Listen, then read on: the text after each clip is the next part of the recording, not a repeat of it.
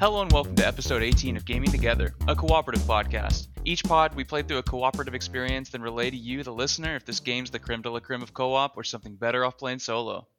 How's it going, Philip? Oh, it's going pretty great, Nave. We got a lot of fun games to talk about today. So let's get right into it. One major game and then a couple other ones. But one thing we could point out is that this is our first guestless episode in, I think, like 4 or 5 episodes now. I'm pretty sure. So we did the Operation Tango episode, which was just us.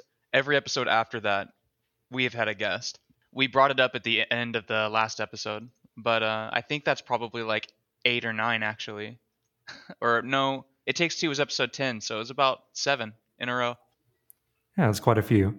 So now we're getting back to basics. Speaking of back to basics, what have you been playing, Nave? Playing whole lot of Psychonauts 2. And I see that you're playing that also. I mean, it's on Game Pass, so we're eating good over here on the Xbox, family. Yeah, games have just been really sweet lately. I don't know what's changed. Which, Psychonauts, I don't know if you experienced the same kind of thing growing up. It's a little nostalgia bomb. But I remember renting Psychonauts from Blockbuster, you know, growing up. And I always kind of pieced these kind of almost third-party, not all the time third-party, but these other mascot platformer type games. Those were like my Blockbuster go-to because they were always good, but you never really needed to own them. You know what I'm saying? Psychonauts 2 was one of the first games I ever had really on the Xbox. I have a whole lot of like really nostalgic memories thinking about this game. Like one thing that I always think about that's like going to forever be connected with Psychonauts for me is G4 TV. I'm sure you watched G4 back in the day on satellite TV. Of course. Only when I was at my friend's house that had satellite TV, though. G4 is like this video game-centric TV channel that you could watch, and they had a lot of coverage of Psychonauts around that time, and especially like there was a show called Cheat where they showed like cheat codes and like strategy guides. Basically, this is for like kids who didn't have the internet like me back then. But then they had satellite TV. Yeah, well, you know what happened. You got to choose one or the other. But I had watched G4 and they would have like walkthroughs on where to find the scavenger hunt items, like hints and like tricks and everything. And I bought a Splinter Cell because of that channel. I bought like Soul Calibur and stuff. Like I got into a whole lot of games because of G4, and Psychonauts was one of the first. I remember I was subscribed to the Xbox magazine that had the demo disc, and one of my demo discs had the first like hour or so of Psychonauts 1, and I remember playing through multiple times and be like, dang, this game is so weird compared to every other platformer out there, because Psychonauts is a weird game. Psychonauts 2 is out there too. Yeah, I'm in the part, this isn't really a spoiler because this was in all of like the trailers and stuff at E3 and everything, but I'm in one of the mines where it's like a big LSD psychedelic, you know, Lucy in the Sky with Diamonds looking world where you're running around and everyone looks like hippies and the sky is rainbows and everything, like kaleidoscopes everywhere. And I just got done with that place, and it was so fun and interesting. Like my dad's just sitting in the living room watching me play this game, and he's just like, this game looks really awesome. And I'm like, it really does, especially thinking about how this was a crowdfunded game originally. Yes, it has been a long time since the original game, and for this revival to come out of nowhere, just crazy. And they really knocked it out of the park. I've been playing it for probably about 8 or 9 hours maybe. It just keeps going on and on, but it doesn't feel like it's overstaying its welcome, because the differences in like the worlds that you go to are so out there. Like none of the places ever feel the same. It always feels fresh and unique every time you go into somebody else's mind, which in this game, that's what you do as a psychonaut, is you go, you get like an actual door, you put it on their head, and then their subconscious jumps into your subconscious, and they can root around in there. Which one thing they highlighted is, do you know what happens if you die when you're in someone else's brain? You die, right? I don't know. I forget. No, you wake up and you pee your pants. Oh yeah, it was that one girl that said that, isn't it? Yeah. Oh, which, have you noticed any bugs? Because I have quite a bug folder at this point. With the game. With Psychonauts?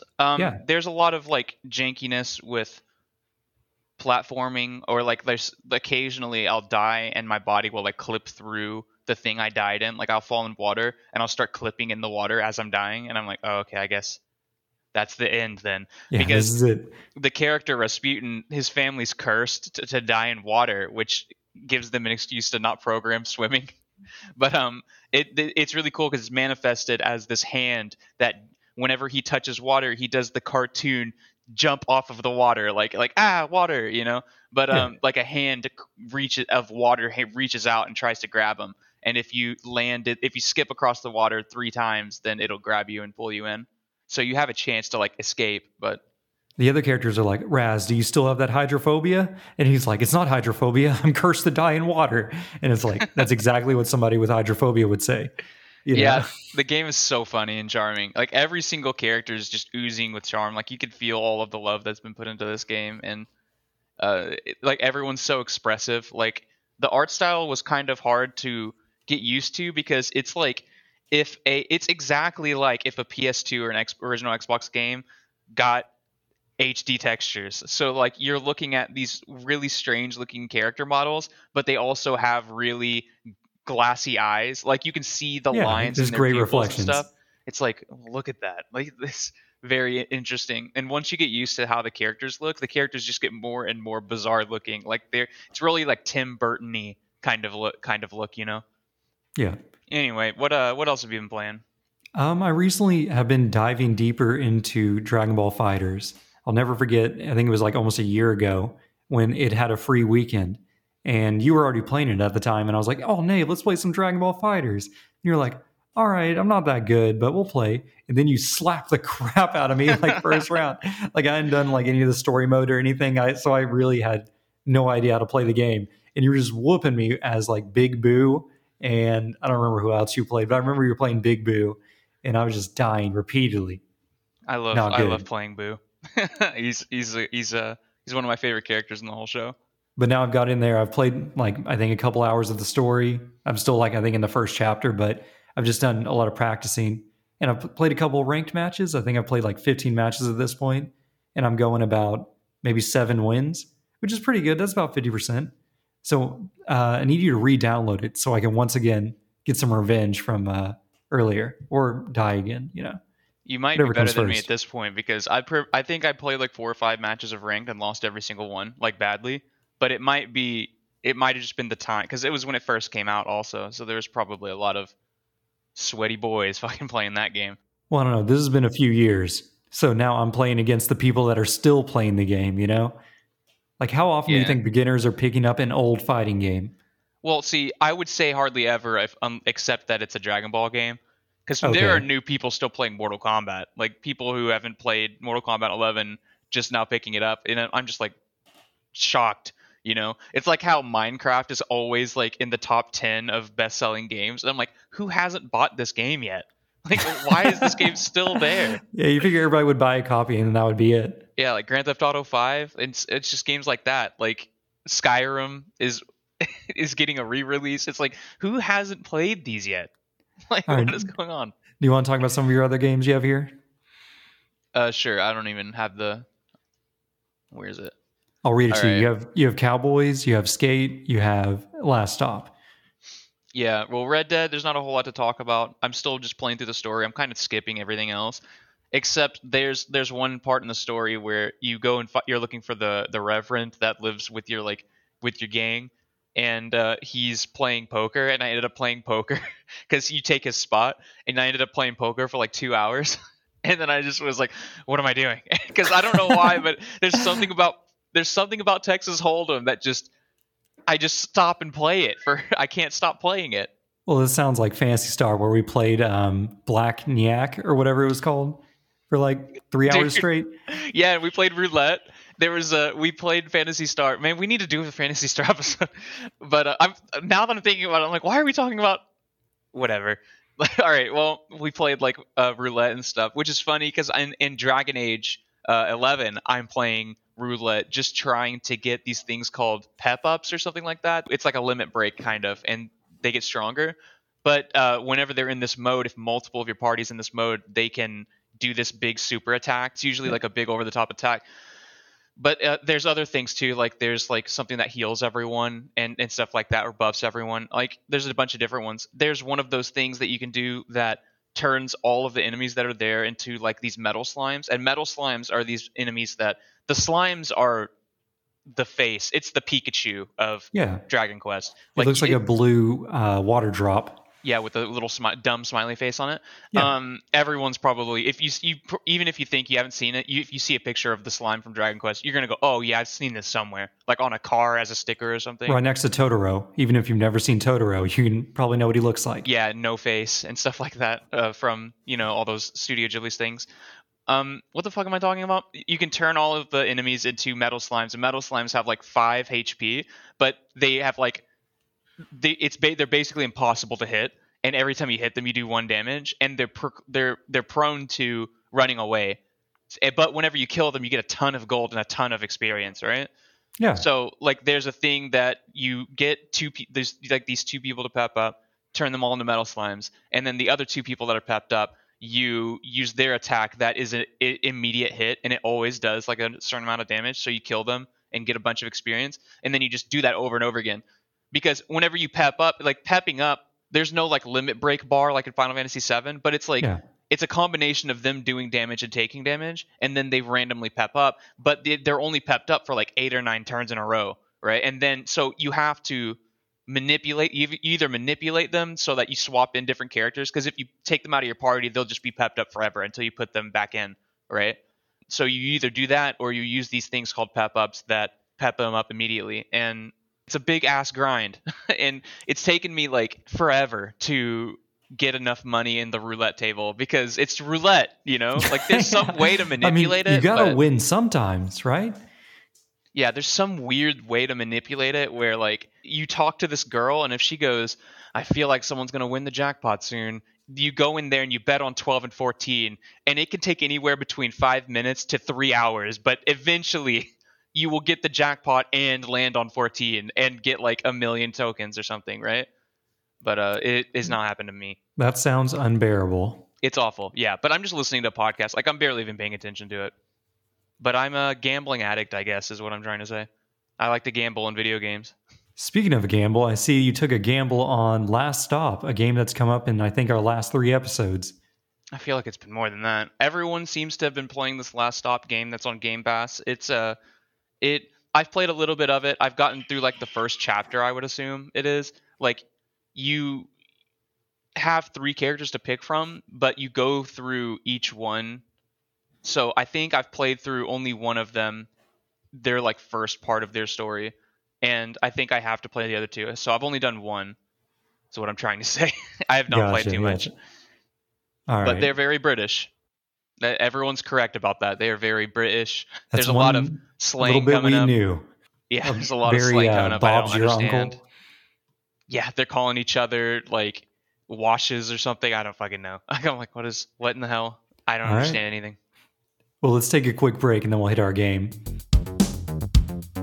And we're back. So our game this week is Overcooked 2, which is one we've been talking about since day one of the pod. This has been on our list to play. Yeah. And I think we even talked about it was it in the first episode? We had that little bit with you talking about yelling at your less competent friends to chop this lettuce or whatever. Yeah, it's come up a couple of times. Not recently, mostly because since you had the hotel internet, once we realized we couldn't connect to each other, just bringing it up would sour me. I would be like, it's like your fucking internet, man. I just want to play some Overcooked. Game. I just want to play something. What is Overcooked, Nave? It is a cooking game where you could cook things too much, and it catches on fire. There's a lot of throwing and violence that can happen. A lot of shoving each other out of the way. A lot of yelling. A lot of a lot of that. It's a very high-stress, arcadey cooking game where it's designed to tear you and your friends and relationships apart.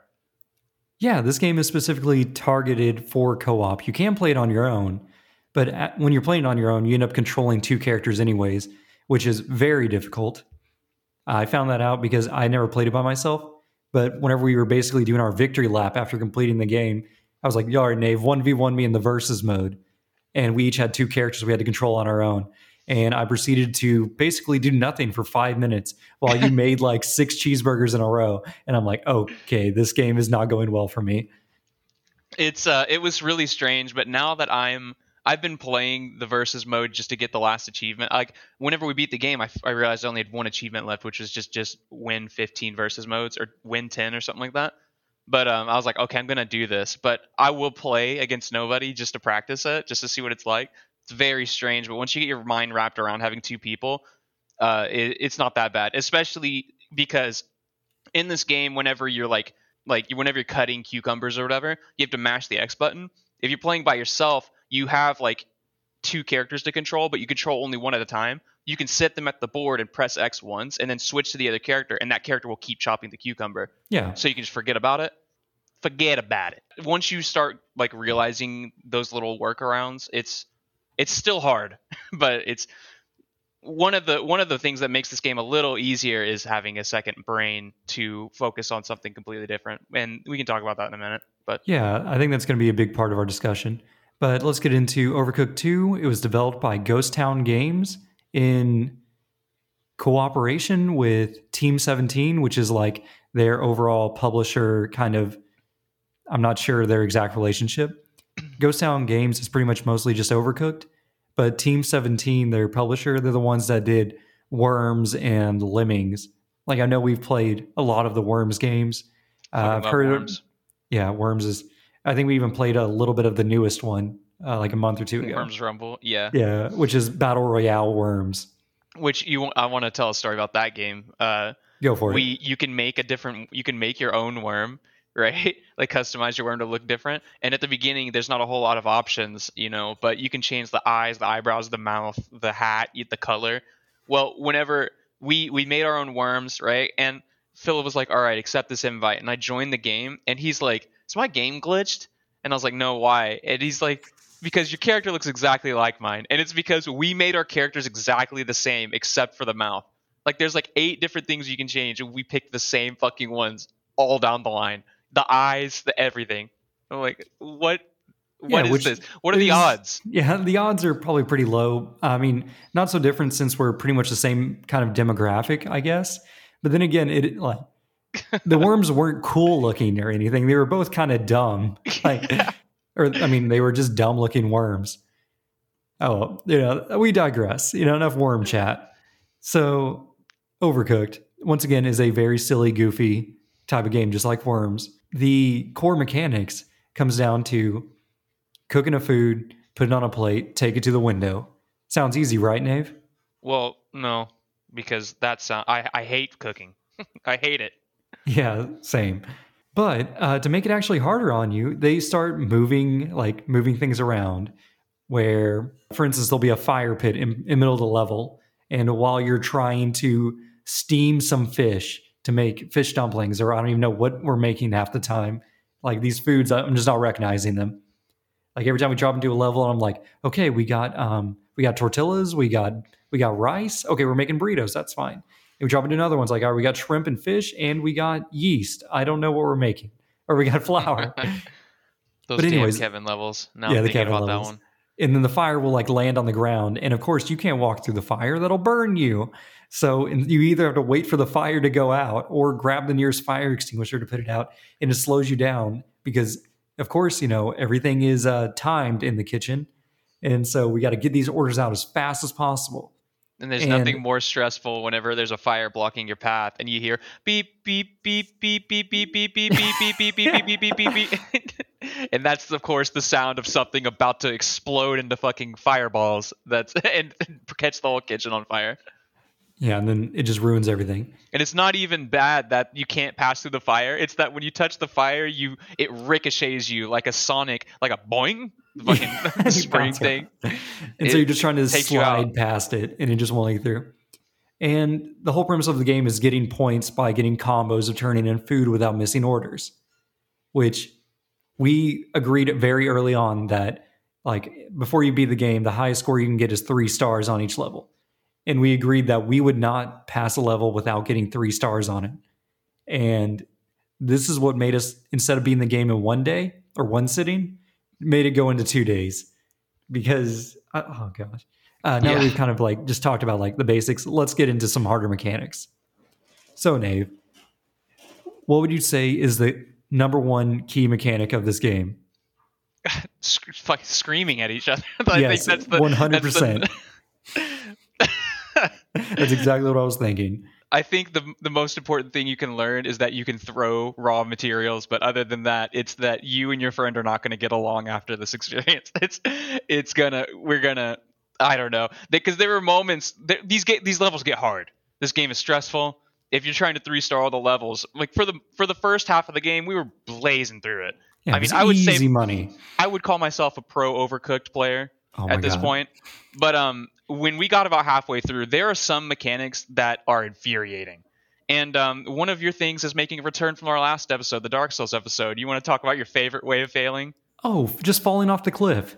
Because, all right, so the only things that really can stop you in the game is just collision. You can't move through solid objects. That makes sense. So then you just either have to wait until the object moves again. Because like we'll be in a magic castle and sometimes the cabinets and stuff will just float and levitate across the room and block you. Okay, that's fine. I'll just have to be staying in the right space. The other one is sometimes fire comes out and you bounce into it. Okay, that's annoying, but the fire can be put out or you can go around it. And the final thing that can get you is the classic falling off the cliff. I only have one Xbox controller that has a functioning like mic thing so I can chat with Nave.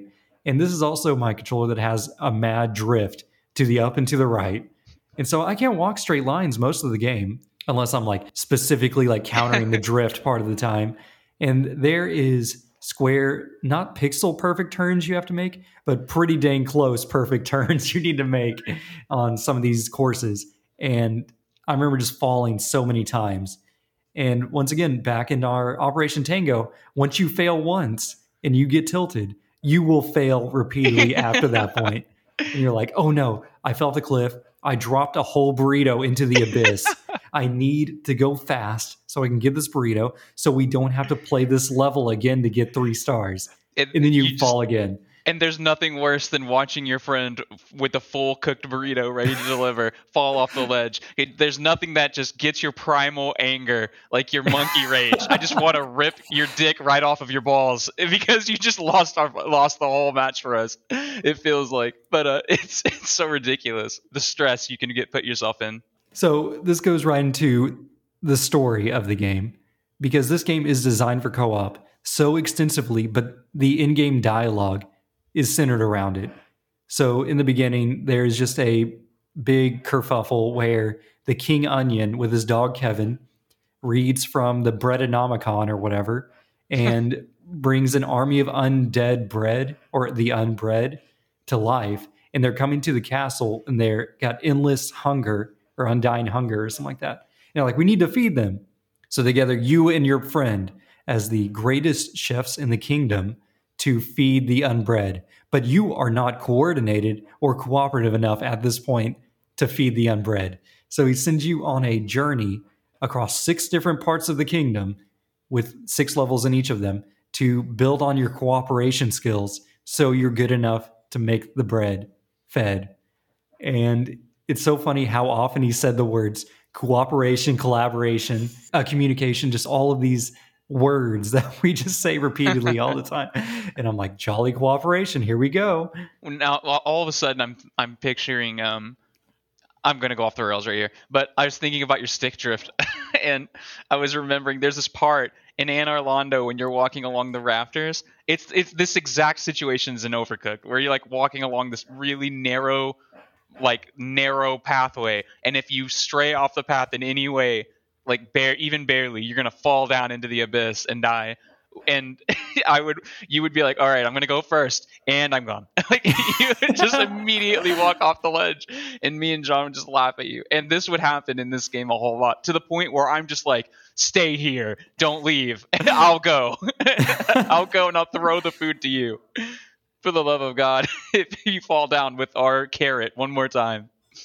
Which, as far as those mechanics go, like, you know, carrying the carrots and throwing raw recipes and stuff like that, there's really not too much we can go deeper into just pure skill level. But what I think this game really focuses on is the co-op mechanics of like trusting your teammate. I pretty much put all my trust into this game. We compared game times. I have 8 hours into this game by the time we were done, and you had 18 hours. So this is assuming before we even played the game, you had already done 10 hours of game time in there. Yeah. A lot of my friends actually enjoy this game, but specifically because I've mentioned this a couple of times, but I get angry. But they love making me angry. And so that's one of their favorite things is that he's like my friend. Like, I've brought this guy up a lot, Jack. I think I need to get him on the pod for something. But he's like making food. And I'm just like, dude, you need to go faster. Like, I got to get around you. I can't. You're in the middle of the whole walkway. And he's just like, I'm trying my best, man. I'm just trying to satisfy these customers. And I'm like, oh, Jack, get out of my way. And so I don't even know what I'm talking about anymore. Well, I was just saying, it really comes down to trusting your teammates and being able to rely on them. Could you say that you were relying on Jack at that point? No, he was purposefully going slow, and the angrier I would get, he would go slower, and everyone would just laugh at me. But it's like it's a fun like experience. But yeah, at that point, I'd already, because you said I had like 10 hours. Yeah, I have like 18 hours now, and at this point, I had probably already basically beaten the game. I had played the beginning of it like 3 or 4 times. So those first like 2 worlds, especially those first 2 worlds, I was like blazing through them. Like I was solo like, them. I was like, this is how we're going to do it. This is where we need to go. You focus on these 2 things. I'll focus on these 2 things, and then avoid that thing in the middle. When we were playing the game, I was like, I feel like I've gotten through about halfway through this game. And every level I was remembering. And then I looked up my achievements, and I had the achievement for getting 3 stars on the 5th world, which is the second to last world. And I was like, oh, I guess I've just basically beat this game already. I didn't realize how close to the end I was. Yeah, you had only had like 6 levels left, plus the Kevin levels. Yeah, and those Kevin levels, my God. Which Kevin levels were just bonus levels that had to be like revealed. They were hidden, and each of them had a usually annoying mechanic that was just terrible. Almost all of them focused on steaming food too, which I guess what I would assume is they looked at the metadata of everyone playing this game and figured that steaming the food is the most annoying kind of food you can make, it feels like. So they're like, okay, let's make the really super hyper annoying levels and also put the most annoying kind of food in there. Well, I almost feel like pancakes and cakes were the hardest for me. Yeah, especially when pancakes and cakes were there at the same freaking time, because they're the best thing about the pancakes and the cakes is that it's like the pizza. They always start with the same base, so it's like the cakes and pancakes are like flour, egg, honey, and then maybe there's like carrot, chocolate, or chocolate, yeah, you know, something else.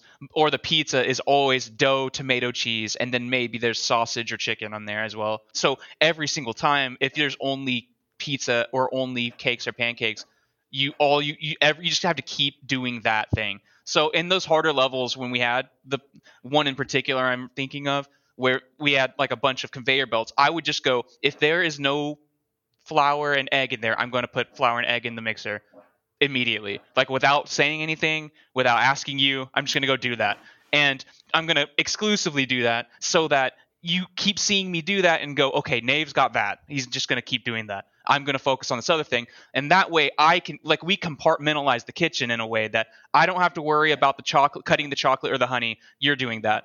And then I'm going to focus on the beginning part, and I'm going to bring you the batter whenever it's done so that you can put it in the oven or in the skillet or whatever. Which I was really holding on to you to carry me through this whole game pretty much.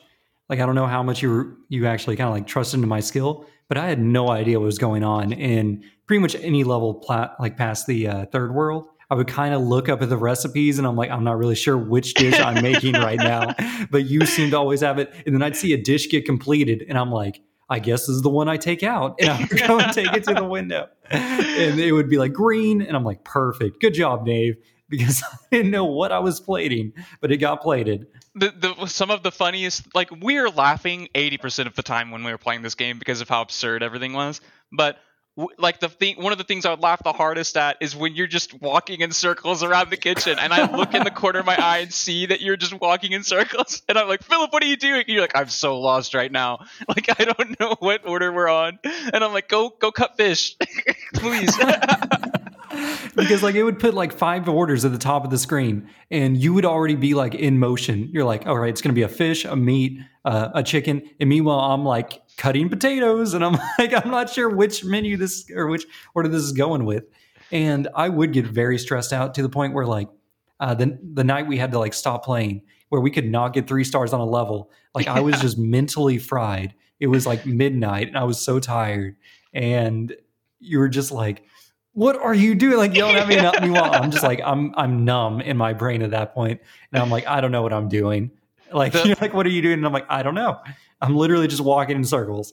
The game is stress 24/7 the whole time. You're always stressed out. So it's so easy to just quickly burn out when you're playing because it never slows down. Like the only time that you're not stressed out is when you're moving from one level to another, which is only about 20 seconds, right? And then there's not a lot of downtime. And the worst part is like they'll show you a picture of the kitchen that you're about to go into, so you can see the food and stuff that you're about to make, and as the game's loading, and it's just like, oh god, this looks awful. Like every level, you're just like, oh no. Which, is this? Of course, the game's going to get harder the longer you go. It's not like they're going to give you a pacing level in the middle or anything, right? Well, it depends on what.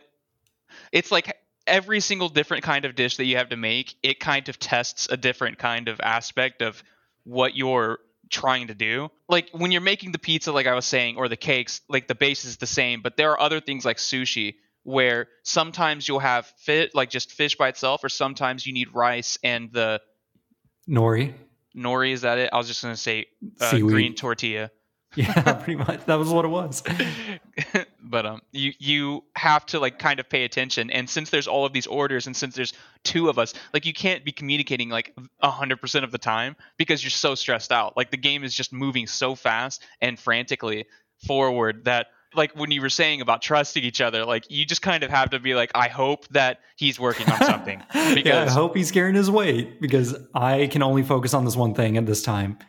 And you want to talk about the throwing mechanic, because that's probably the thing that got me the most laughs out of the whole experience. Okay, yeah. So there's only like 2 controls in the whole game. There's like walk around, press A to pick up, and press X to throw, and I guess B to dash. And I want to say something about that. There is a control scheme where you can play 2-player with 1 controller. And instead of having A and X as the throw and dash and stuff like that, it's like the bumpers. So I can hold the right side of the controller and use my 1 analog stick and everything. Like it's basically turns your controller into 2 Joy-Cons from like the Nintendo Switch controllers. You know how like you can play like Dragon Ball FighterZ like with 1 Joy-Con and there's like a lot of tiny little buttons. It's kind of just like that, where you're both holding this controller sitting next to each other on the couch. I don't know how to do that. I've never tried that. It sounds awful. But I'm glad it's an option though. That's how many controls there are. There's like barely any. Very simple. Well, I mean, it's simple, but the way you use it is complex. So you can press A to pick something up or drop it on the ground, because we drop a lot of food on the ground. And there's X to just chuck whatever you're holding, as long as it's not a cooking implement, as far as you can. So if you're holding like a pot or a pan or a plate, can't throw it. Or cooked food. You can't throw cooked food either. Well, I mean, usually the cooked food's in a pot, you know? Yeah, usually. Anyways, so if it's any raw ingredient, like say I have sliced cheese, and you can just chuck it across the map.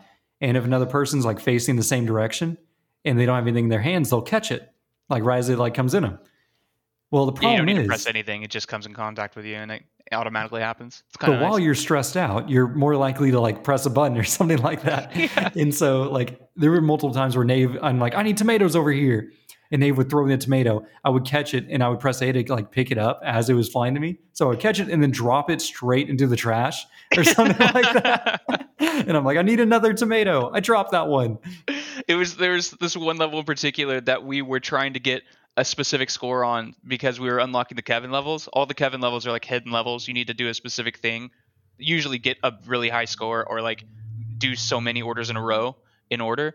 But we were doing one level where we're cooking pizzas. I think it's the first level where you're doing pizza, and there's a table that every minute or so it will levitate and then move to the other side of the room, like this little hallway that you're in, and it will isolate one of you. So one person will be isolated over by the tomato and the other person will be isolated by the cheese and the and the dough and everything. Well, you're usually always facing each other because the cutting boards are on that table that's moving around. And so you're always facing the cutting boards, chopping, mashing the X button to chop. And Philip would grab dough and throw it in my direction. In between chops, would catch the dough, and then immediately, since the throw button and the chop button are both X, they're both the same button, square on the PlayStation. It always makes me feel bad when I say it's X, and then I think if someone's playing PlayStation, they're like, no, it's not. You know what I mean? It's square, you idiot. But so in mid chop, I'd catch the dough and then throw it back at him as he's already going and grabbing a cheese block and throwing it at me, and then he's grabbing the dough I threw and then throwing it back at me, and then I'm just tossing them back, and I'm like, Philip, stop! I'm trying to cut this tomato. I can't cut it. And we're just laughing. Like, I'm like sitting in the middle of the floor because I can't stand anymore. Which this game, if you're a pacer. Like, if you pace around rooms when you're getting agitated or stressed, this game will put a ditch in your living room floor because you're going to be pacing so hard. I was like an inch from the TV most levels, just walking back and forth, just like I looked like a psychopath. Like I looked like a villain in a Marvel comic, you know. Which you kind of touched on how you were like yelling at me like, Philip, stop throwing stuff at me. I'm trying to cut this tomato. I actually played this game a lot with my family too. Like, I was playing it with my oldest, and we made it through the first world. I was like, hey, you want to keep going? And then she just like looked at me and she said, I hate this game. Like, she did not want to play it anymore. And I'm like, oh, okay, let's play some Dragon Ball FighterZ and I'll just whoop up on you. I was playing with Jana too, and she said that it's very stressful. And then she was just tired. She's like, I can't play this anymore. And I'm like, yeah, this game is not... like, when does the fun start? And the fun starts whenever you get so stressed out, you go over the hill. You know what I'm talking about? Yeah, where it's like you just know that it's over, and it's just because you're just looking at the absurdity of it all. But then you almost get like trigger happy, where we probably had some levels that we could recover from our failures, but instead it was just like hit restart. We're starting over. Like we would just like drop one burrito into the abyss, and we're like, it's over. There's no coming back from this. Specifically, there's the sixth level of the fifth world, where that was the end of game for me and Maddie whenever we played. Like, we got so fucking pissed off at each other that, because the very beginning, it moves through three phases, but the very first phase is miserable because there is a bit of jankiness in this game with ledges and collision and stuff. If there are moving platforms and around the moving platform is certain death, you will fall down. Even if there's a tiny little crack that is like a third the size of your character, sometimes you will clip through the floor and fall straight down. And sometimes you have a pot full of rice that was cooked and you're trying to bring it to your friend. And it's awful. Yes. It's one of those really unfun experiences. But luckily after that, it's like the devs, when they made that level, knew that part was so bad that they gave you the second phase, which was just a big open room and just the things were moving around. So that was a little annoying, but there's no way to fall down and die. So I think we got like 90% of our money in that second little section. We were able to just pound out the food. And then, cause the third section kind of sucks too, but yeah, that was the one with like portals, I think, maybe. Yeah. Like at the beginning we were like, okay, let's try. Like we were suffering. We were like, what if, because you had the pots and I had the pans, and I'm like, what if we just traded? Like, I bring the pans over to you, and you bring the pots to me at the beginning of the map. And we tried to do that, and we could not. Like, it's so easy to fall off the ledges in this game. When you're walking around each other, you're running and dashing and stuff, and then you get close to each other, and then you just slowly creep around each other. Yeah. You're like, please. That could go into the throwing too, because the throwing, if you're holding a pot or something's in your hands and I throw lettuce at you, it will just bounce off your head and knock you like a foot to the side. I'll just slide like at least one square away, which, and if there's a pit, I will die. Yeah, like whenever we were doing the hot air balloon level and I threw flour at you and it just bounced off your head and you fell off the ledge and you're like, oh, I guess there's a ledge there. Yeah. But you had food ready to go. I was walking to the exit with that one. And I just fall to my knees because I'm like so hyper alert, and then that dumb thing happens in front of me, and it just catches me so off guard. It's like so unexpected that, because I wasn't throwing the flour at Philip, I was just tossing it over there so that it can be put in the blender. Like, I was just throwing flour just to have flour on that side of the map. And he just happened to walk across with the... He just happened to walk around the corner with a plate of food. And I knock him over with it. I'm just... Like, in real life. Like, what? I just can't stop thinking about it. I'm fucking going crazy. I'm going insane. Yeah. There were so many moments like that. What I really would like to see is playing this game with four players and just up the chaos at that point. Because it was already a clown fiesta with just the two of us running around, throwing ingredients, making burritos, making pizzas. If we could have two more people that we were also trying to communicate with and already be like, okay, you're in charge of, like, at one point there was like joysticks, which you could use to move basically half the level around. You know, like, I need you to move me over there. Having more players could make the game easier or magnitudes more difficult, depending on what each situation is. Because I remember in that level, there's like we're on a platform and we've got a joystick. We have all of the food and cutting boards and frying pans and stuff are around the outside of the level. And you have to move the platform to the cutting boards, then move to the frying pan, then move to get the plates, and then move it again to the other corner to wash them. And I'm like, because you have to wash your dishes in this game. Oh, God. Oh, dude. Washing the dishes is the worst. I could hear Gianna talking to you. And like I'm like, okay, I chopped the beef and I would throw it because you can score 3-pointers in this game. Like, you can throw the food into the pots and yeah, pans. That's the best move. That's the pro gamer move. But sometimes the game doesn't. It'll like bounce off the ledge. Like, it'll like bounce off the edge of a pan and then fall on the other side of the table. And sometimes you can't get on the other side of the table. So yeah. I remember specifically, I was like, all right, you chop the chicken and I'm going to chop the beef. I chop the beef and you throw the chicken and it lands in the pan. And then you grab the joystick and you move barely, and which changes my aim. And so, but I didn't change in time. And I throw the beef and I throw it over the pan. And I hear Jana go, Nave. And you're like, what? What do you do? And I'm like, I missed the beef because you moved the platform. Like, it was awful. Sweet cooperation. Which we did all this training and all this brutal practice and all these repeating levels for the final level where you have to make everything on the menu you have made up to that point in a very long, I think it was like 12-minute long level. Yeah, it was a gauntlet basically where it would give you like 4 or 5 different types of food. You're in a graveyard. You have to like press a button to open the gate to put the food out. Like that button was annoying as hell. And then the dirty plates would show up on the other side of the gate. So we'd have to, because you can't send food out without a plate. Of course not. So you can't just hand somebody their spaghetti just straight up. But yeah, I don't even remember what I'm saying. It's a gauntlet.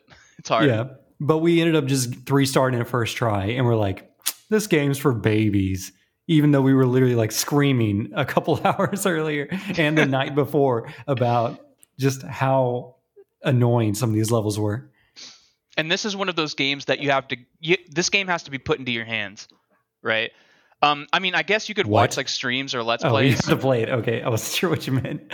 Well, it's kind of like Guitar Hero, you know, or something like that, where whenever you're watching someone play, like just watching, like if Jana's sitting there watching you play, if she hadn't played before, the game looks really dumb. Like my dad would come in and watch because he would hear me fucking crying, laughing but he would come in and he's just like, what is this? Like, what, this looks so awful. Why are you playing this? You know what I mean? Like, he's like, what are you doing? And I'm like, I'm cooking.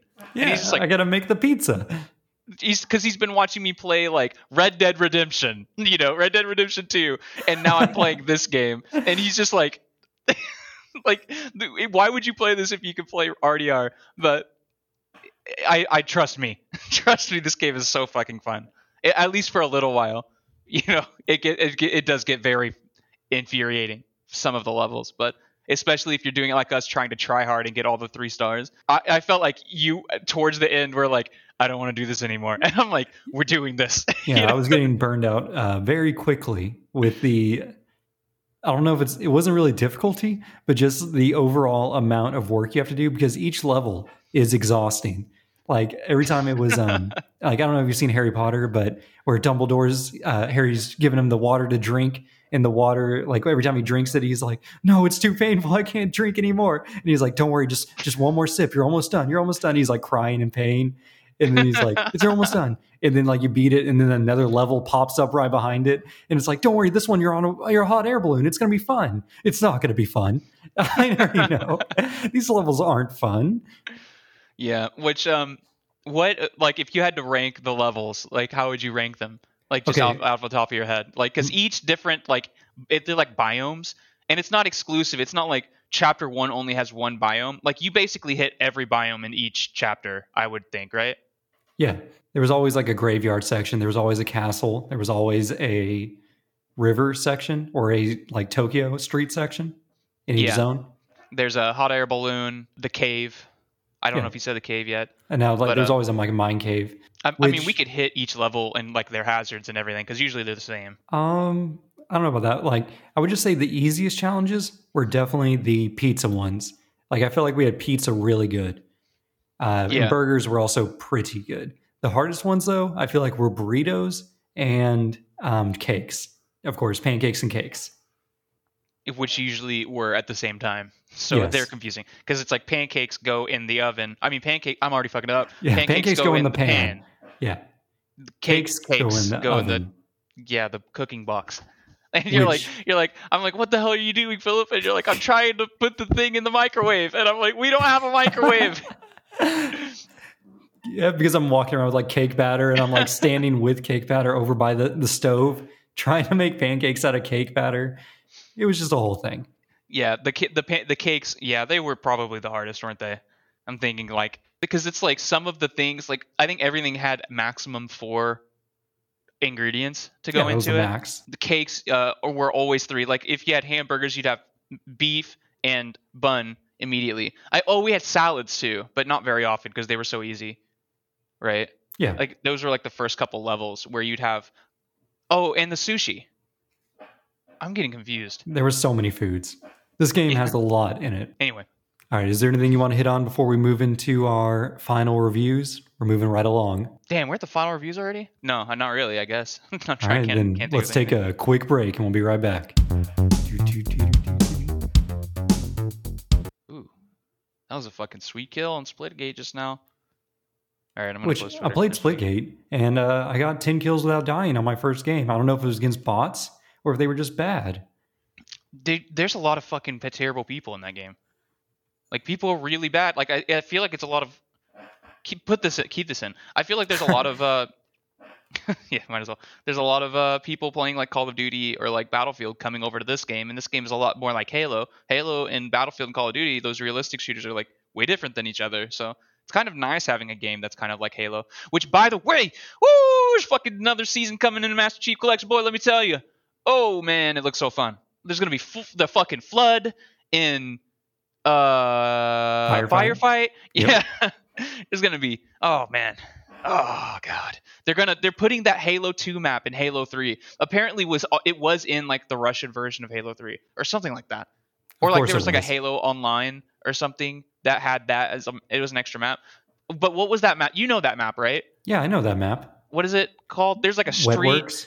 Like, I'm thinking of it in my head. All I remember is, like, there's a street and, like, in between the buildings, but there's, like, a ledge by the street that a lot of people are always jumping over that ledge, and you can look down the alleyway as you're jumping and shoot people, and it's like, I'm fucking talking, like, if you don't know the map, I'm talking nonsense, and if you do know the map, you're like, you are misrepresenting this map. Yeah, it sounds like you're messing up all across the board. So, anyways, we're back from our break. So, this game... And we're back. Overcooked 2, about cooking up foods... as little humanoid rats and mice, whatever your the whole time you were like, you made your there's a bunch of different chefs you can unlock, but you made your chef a rat, and I'm like, you're the rat, huh? And he's like, yeah, ratatouille. And so I was like, who am I gonna be? And I saw that there was this mouse, and so I was like, I'll just be the mouse, I guess. And didn't Jana say something about it? Wasn't Jana like, she's like, that's unsanitary. A rat and a mouse cooking together? Yeah, and we're like throwing the food on the floor. Like I throwing you an egg and it just lands on the ground and it just sits there for like 10 minutes and then you pick it up. You're like, oh, I need this. Throw it in the blender. Yeah. Okay, Nave. So what are your final say for Overcooked 2? Buy this fucking game and play it. Well, unfortunately, I think the game is like $25. Ouch. Or like $20, but it goes on sale pretty often. It has a lot of DLC as well. On the Xbox, it's on Game Pass. It's been on Game Pass for a while. I'm not sure how much longer it will be, because unfortunately, now that I'm thinking about it, every time we're like, it's on Game Pass, go play it, these games will eventually rotate out of Game Pass, a lot of them. So, oops. But I think if you use Game Pass, then you know that. So, but I'm just thinking about like 3 years from now, someone's randomly listening to us and they're like, "Oh, this game sounds fun. I might as well go play it." This game will probably be like $5 by then, but they'll be like, "Oh man, too rich for my blood." A lot of DLC though. 3,000 gamer score with all the DLC, which is surprising. I'm not sure if they have platinum trophies on the PlayStation. I don't think that PlayStation does that. I think you can only put gold trophies in as DLC, but. How familiar are you with the PlayStation ecosystem, like the trophy stuff?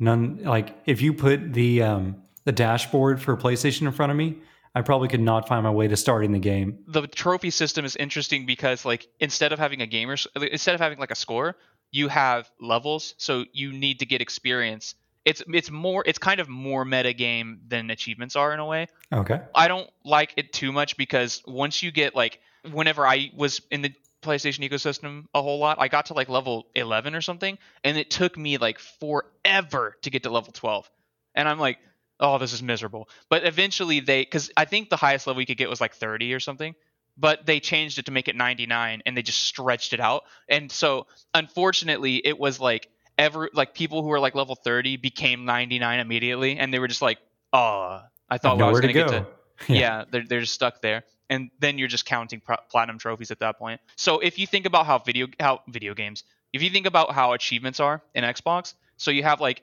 5 gamer score achievements, like is like usually the lowest, right?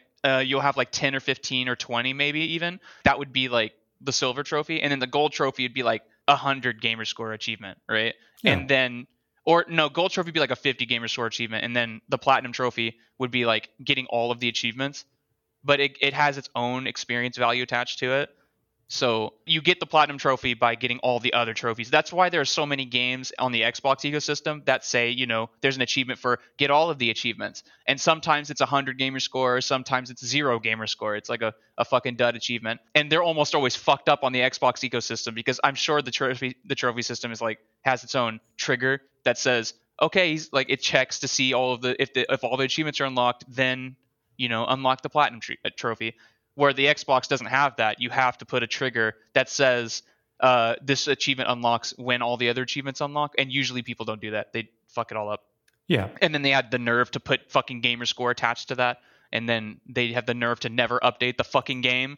I'm fucking looking at you, Doki Doki Literature Club. I think that was an actual fucking bug in that game, though. This has been a very in-depth Overcooked 2 review, by the way, Nave. Oh, is that what I'm talking about? Yeah, that was the starting point. And now we're discussing PlayStation achievements. Yeah.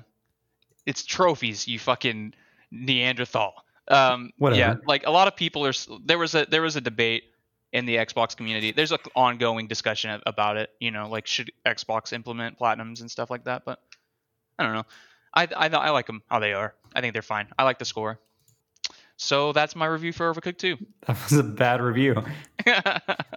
Hey man, it's subjective, all right? All right. Play Overcooked 2. Okay, that's much better. All right, I'm glad you came back around at the end. You lost me in the middle with the PlayStation talk, but I'm back. I'm sure someone will enjoy that. Maybe. Okay. I don't know how endearing it is to ramble like I have what is it? As autism, Asperger's, no, none of those. Alzheimer's. I'm going through all of the God, help me, someone save me. Get me out of here. So Overcooked 2, a game about cooking things with your friends. Whenever you recommended it so confidently last week, I knew we had to play it. And I don't regret playing it at all. In fact, I kind of look forward to it. Got in there. I'm like, okay, maybe I should do some little pre-gaming to make sure that I'm up to snuff when Nave gets on, because I knew you had played it before. And I just play like the early levels, which do not prepare you for the later levels, by the way. Like, I don't think the in-game experience really kind of trained you. Like, maybe like the first 3 levels. But then anything after that, I feel like I was mostly relying on either you carrying me or past game experience, you know what I'm saying? Like the gamer muscles, like having to meta game it. Yeah, like you know, every shooter's the same deep down, right? and Overcooked is no different than the average shooter. And yeah. What really got me is more like, it's not so much about the mechanics, but relying on your co-op partner. Whereas we would each go into our separate thing. And as long as there's nothing going wrong, our communication was actually like very quiet, where we were each focusing on our own things. We were doing our job. We were getting the food out, and we were just 3-starring the levels. And we're like, oh, this game is easy for babies. You know, it wasn't until we were goofing things when we were like, okay, obviously we need to big brain this, when really we probably just needed to calm down, because we would be like, all right, we need to move the pot over here. First thing first, you grab the rice, you chuck it into each container. While you're doing that, I'm going to chop the beef, and then I'll pass it to you, and then you pass it in the pan. And we would do that, and it would be a struggle and be stressful. I feel like I'm burning out. Like, and we would start going like, okay, we obviously can't do 3 orders at a time fast enough. We need to drop it down to 2. Okay. Yeah. We need to streamline the experience. Just you got your like PowerPoint up there, and you're like, based on our average time of completing for one of these recipes, we cannot afford to cook 3 things at one time. The most we can do is maybe this. And then like, if we get to a point where we're in there and I'm like, I could totally cut another tomato right now.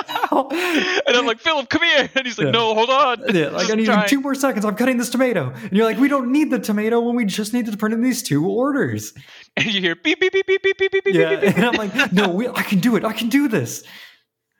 Which, you know, that's the timer. I don't think we mentioned that timer. Whenever something's cooking, it beeps really loud and annoying, and just gets faster and faster as it's getting closer to combusting. Oh, yeah. We did talk about this. Well, it doesn't matter. Which, when things burn, it's not like they just burn and you got to throw it away. It burns and launches fireballs up into the air, scattering them around the kitchen, setting everything on fire. like a horrible grease fire that got water on it. So, once again, I would almost call back to my Dark Souls quote of, I would recommend this game to everyone, but it's not for everyone. Like, this game, if you get in there, you can have some casual fun. You can go through and 1-star every level and make it through probably most of the game before you need to go back and 2-star some of the easier, 3-star some of the easier levels to unlock the newer, later in levels. And you'll have a good time. You can play this with your kids, but very family friendly. Like, I'm probably going to try to get both my daughters in like one co-op session, and we'll all play it together and hopefully have some fun. That was one thing I was going to say, is that, which is the opposite of what you just said, kind of. Like, the aesthetic of the game looks like something that you could introduce somebody who doesn't really game to. Like, it looks like a casual gamer, you could say, or even a not a gamer at all. Whenever you explain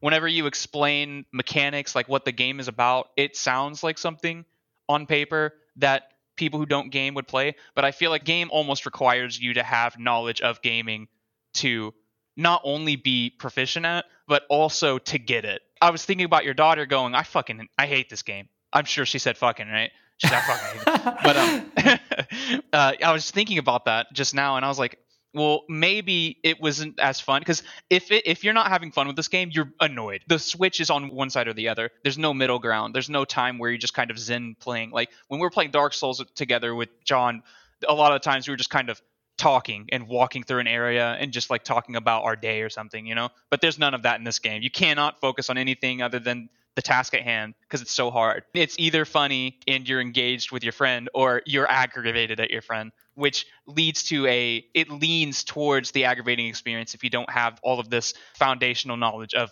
playing video games. Like, if you don't understand why the simplistic controls are still so hard in the end to like pull off. I think it really comes down to like min-maxing, because we all know you need to minimize any weakness and maximize any power.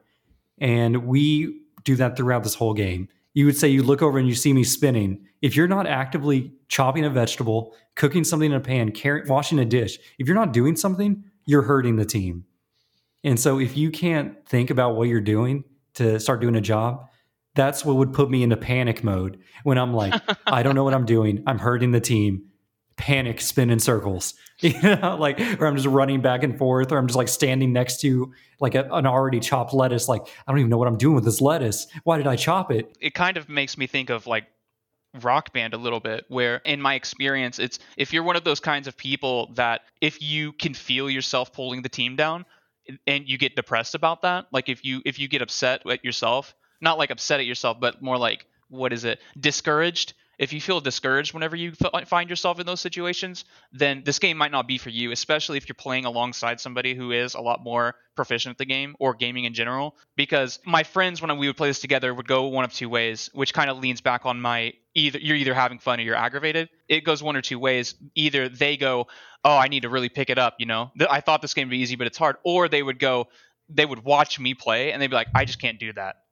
And then they would stop playing. You know, they didn't want to, because they would feel like they're aggravating me when really I'm just trying to have fun. That's the same situation. That's why I brought up Rock Band, because people either watch me play Rock Band and go, I want to play that. That looks fun. Or they watch me play Rock Band and go, holy shit, I'm not going to play on easy difficulty next to him because that's going to make me feel like shit. I don't want to play on medium and only hit 70% of the notes.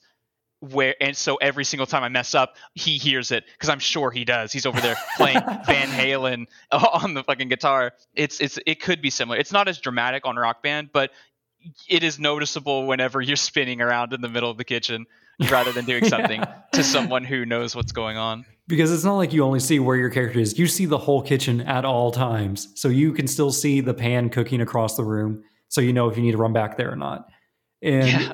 So like I'd see you dashing around, and that's kind of how we knew what needed to be done. Like they'd be like, oh, something's coming out of the oven. And there were so many times where you call out, Philip, I got it. And I'd be like, what? And I'd run over and grab it myself. I'm like running with the plate with all of the fixings on the burger towards the meat that's going beep, beep, beep. And I see you turn and start running towards it because you hear the timer, right? And I'm like, Philip, no, Philip, stop, Philip. And he would grab the pan and turn around and go, what? With the pan? I'm like, put the pan down. I need the food. I need that meat. And which, like, worse, I think one time you were like that. You grabbed the pan and you turned around, and when you dropped it off the ledge. And I was like, Philip, like, I'm with the food in my hand. No. Oh, one Kevin level that Jana really liked was the conveyor belts were separating us on different halves of the room, and we had to pass things back and forth to each other over the conveyor belt. And of course, you cannot pass things that are on plates. But things need to be plated on my side, but then they needed to be sent out of the kitchen to the customer on your side. And there were so many parts where, like, I think one that really put us over the edge, where I had taken the plate, I tried to hand it to you, but then, like, I thought you weren't going to pick it up. And so, like, I picked it back up, and then you moved away. And so I placed it back down because I thought you were going to come back and pick it up. And I ended up just throwing it straight into the trash can because the conveyor belts are going straight to the trash can. If you don't pick it up in time, it just throws away. And we were trying to restart this level, and you were like, just give it to me. And I'm like, I'm trying to pass to you, but I don't want to go in the trash can. And then it just goes down the trash can and disappears forever. And then we're both standing there, standing by the conveyor belt, staring at the trash can. But the burrito is now gone. Good times. The amount of personification you could put on these little characters, like there's I might put this up on our Twitter account, this clip, but when me and Maddie were playing and she's panicking, right, it's really easy to like press the A button and then think you didn't pick up the fire extinguisher, but then you press the A button again, then you drop it. So yeah. But now you definitely don't have it, so you press it again to pick it up, and you just you get scared and start panically pushing the button. So we're on two separate rafts, and we're separated from each other, and then there's a raft up top that's moving back and forth, and that's how we're supposed to pass things back and forth to each other. Well, Matt, the raft slowly moves to her side, which is where the fire extinguisher is. So something catches fire. She's like panic. She's picking up we're cooking chicken and fries, right? Which we didn't even bring up. You cook chicken nuggets in this game too. We do. Yummy. But she's running back to her side. It's like beep beep beep beep beep beep, and then she picks up the grease. She picks up the chicken. Presses A to put it down on the side so it's not in the grease no more, but she puts it back in the grease, and she takes one step away, then turns around, picks up the chicken, and then slams it back in the grease again. And the moment she puts it in the grease a second time, it catches on fire. So then she's like walking in a circle, like, where's the fire extinguisher? And then it's like literally she's walking in a circle looking like her character will help point out where the fire extinguisher is. This is futile. Doesn't do that. But the fire extinguisher's on the raft that just now got to her side. She's like, okay, good. She runs up, grabs the fire extinguisher, puts it back down, grabs it, puts it back down, grabs it. And then she runs over there. She puts out the fire extinguisher, and then the trash can is on that side. So she picks up the basket, which has this black sludge inside of it now because it's burnt chicken. And she turns around just as the raft leaves her side, and she just stands there staring at the empty side and then walks off the ledge and like it dies in the water with the food. And I'm just laughing so hard. Like when you're watching this, it's you don't have to have played this game to watch this clip and go, this is fucking funny, because like of how much personality is just bleeding through onto the game. Like she's panicking, like she panics in real life, you know, like she gets real nervous and she's like, oh God, what do I do? And that's something that you can enjoy if you play the game for even a little while. So Overcooked 2, good game. Go play it. It's on Game Pass. I actually got it for free on the Epic Store with their monthly free games. They gave it away, I think, like 2 months ago. I don't really play any games on Epic except for when they gave away Sonic Mania. That's like the only game. But I have like 20 games. Like log in there, you know, it's free to get an Epic account, and they just give games away. It's not free anymore. Like I'm not even sure what games they currently have on there. Maybe I could look. It would be outdated eventually, so I don't think it matters. Well, even if it's outdated, right now you can get Saints Row 3 Remastered for free and Auto Machef. And then in 2 days you can get Yoku's Island, whatever that is. Oh, Yoku's Island's a pinball game where you're a mail carrier. Oh, talk about representation in games. Am I right, Dave? I literally bought that game because it says you're a postal worker and you deliver mail. And it's a pinball game. I thought it was going to be like a platformer, but it's a literal like pinball game. That's weird. Like, well, this is so strange. Yeah. All right, Dave. So what are we going to talk about for next week? Or what game are we going to play?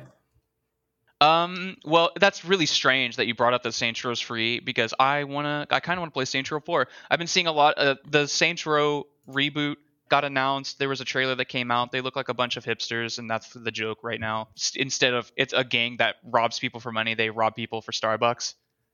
Of course. You know, I want to play Saints Row 4 because I've been seeing a lot of shit talked about Saints Row 4, and I can't stand for it any longer. All right. I've gotten into couple of little confrontations where I'm like, I don't understand how you can listen to Zinyak's dialogue and not fucking laugh your ass off, because Zinyak the alien, the bad guy in this game, he's one of the funniest things that happened to Saints Row. And everyone looks at this game, they're like, yeah, it's a superhero simulator, and yeah, I mean, like it's ridiculous because you're slapping people with big dildo bats and stuff, you know, and it's like haha, so outrageous humor. But unironically, Zinyak is single funniest thing that's ever happened to the Saints Row franchise, and I'm disappointed that the game's not going to be in that. It's not going to stick to that direction. It seems like it's going back to Saints Row 1 and 2, which is where people think fondly of the game. You either like Saints Row 4 or you like Saints Row 1 and 2, and Saints Row 1's the worst one out of all of them. Yeah, Saints Row 1 is so bad.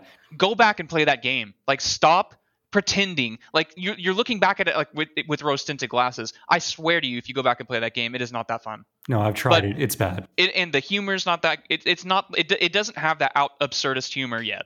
Like they're still trying to just be the Grand Theft Auto 4 before Grand Theft Auto 4 comes out. They're going back to the gang war, territory taking kind of thing, which is fine, you know. I mean, Grand Theft Auto 6 isn't coming out for 27 years, so we might as well get another gangster simulator somewhere. But Zinyak is just...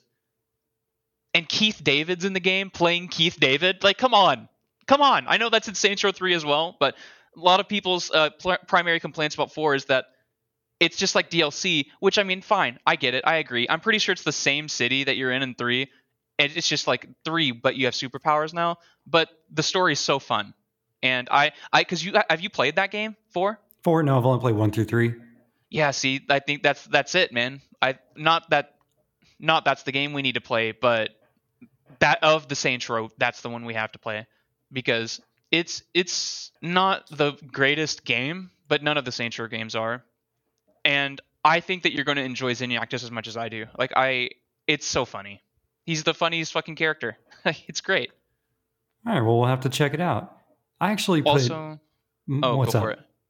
No, you go. I thought you were going to end the pod. No. You can. I was going to talk about it. Because I'm going to talk about what I think we should play for our next one. So, Nave, we've been playing a lot of what I would say is modern gaming for our last couple episodes. Like, we did hit Dark Souls, which is a little bit older, but... Age of Empires 2. Yeah, I mean, but it was the DE version, the remake. I want to play some retro games. I want to go old. So I was looking at Mario Kart Double Dash. Did you ever play that one? Yeah. Okay. I played a lot of them. Oh, you've actually played it? Because this is the one I missed. Like, I didn't play Double Dash whenever I was younger. it's really cool because it's a game where you put two characters on one cart. Yeah, and I'm like, it's the perfect co-op experience for kart racers, and I love my kart racers. Are they? Is it co-op? I can't remember. I never played it that way. I always played it like against each other. I think it's you can either do versus where you both have two racers, or you can team up on one cart. I don't know. I'm not sure. Because the main thing is that the person that's it's so you have two characters, and every character has their own special thing that can pop up out of the. In Mario Kart, it's a kart racer, and you run into everyone probably knows, but I'm gonna explain it anyway. You get like these clear boxes. What is that word? You get these transparent boxes with question marks in them, and then you run into it, and you can get an item or like a buff or whatever.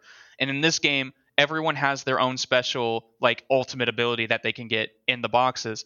And it depends on who's the guy in the back. So, and what's cool also is they introduced double boxes so that you can run through this double box. I don't know if this introduced it, but in this game, you can run through the double box and get two power-ups and stuff. But the only thing that really changes is what power-ups you get, I think, as the person in the back. And you can swap them around to switch the driver out. And everyone has their own different carts and stuff. So there's like monster trucks and motorcycles and stuff. I might just be merging a bunch of fucking Mario Karts into this one experience. No, I think you got it right. But double boxes were in Mario Kart 64 when you could get two items at once, you know? Yeah. But I just want to do a retro game. Like I also have kind of like a Nintendo itch. Like how do you feel about running through like Super Mario Bros 3 or something like that? Mario and Luigi back at it. I haven't played Super Mario Bros 3 in so long. Yeah. And I was thinking we could either, I know the Switch has an online co-op like thing you can do for the classic games, but yeah, also, really? Yeah, it does. It's really cool, actually. There's a bit of latency though, since, you know, it's not Ethernet and you're literally just, you're connecting to the host console. So it'd be kind of bad for whoever is connecting in. My other thing is Mario would be hard then. Yeah. My other idea is to Parsec it in, because we've been talking about Parsec for a while, which is like a remote desktop gaming experience. I started it up earlier to give it a shot, and there's people playing Cuphead on there. There was like 5 different rooms of people playing It Takes Two, which I thought was just incredible, you know, because this is just a whole bunch of people that want to play these couch co-op games together, but they need someone else to connect in. That's so strange. Why would they play It Takes Two? Maybe they have a pirated copy. Oh. Yeah, I'm sure there's some legit usage, but this might be the workaround for not using the EA servers, right? Yeah. What else do we got that we could play? I'm fixing to go through the. Yeah, we need to go through our admin list again. Yeah, we need to update all of that. So we like the last game. So this one's kind of like an arcadey game. Last one was Dark Souls, very hard, action adventure RPG, action adventure.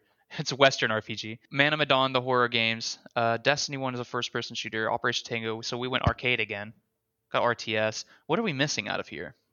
Let's think about some genres. Let's spitball. I mean, I guess Saints Row would be good because it's an open-world game. I don't think we've really done that. Yeah, that could work. Very good. Well, and again, like having the platformers like Mario. If we can do Mario World or something, like that sounds like a lot of fucking fun. Yeah, I think so too. All right, well, I think we need to call it here then. We actually didn't get any emails in from our co-op partners, so we weren't able to do any feedback. So email in at gametogetherpod@gmail.com or send us a tweet over at our Twitter. What's the Twitter, Nave? @GameTogetherPod. Not gaming, Game Together Pod. Gaming Together Pod is too long. Awesome. And Gaming Together was taken. Send something in. We'll read it out, react, live react. Yes. All right. He's just writing butts in the notes now. Okay. So thanks for joining us, co-op partners. Maybe we can go cook something in the kitchen next time. See ya. Or scream at each other. Yeah, that too. Damn you. Take it. Say, see ya. Now I don't know what to say. Say bye. Bye.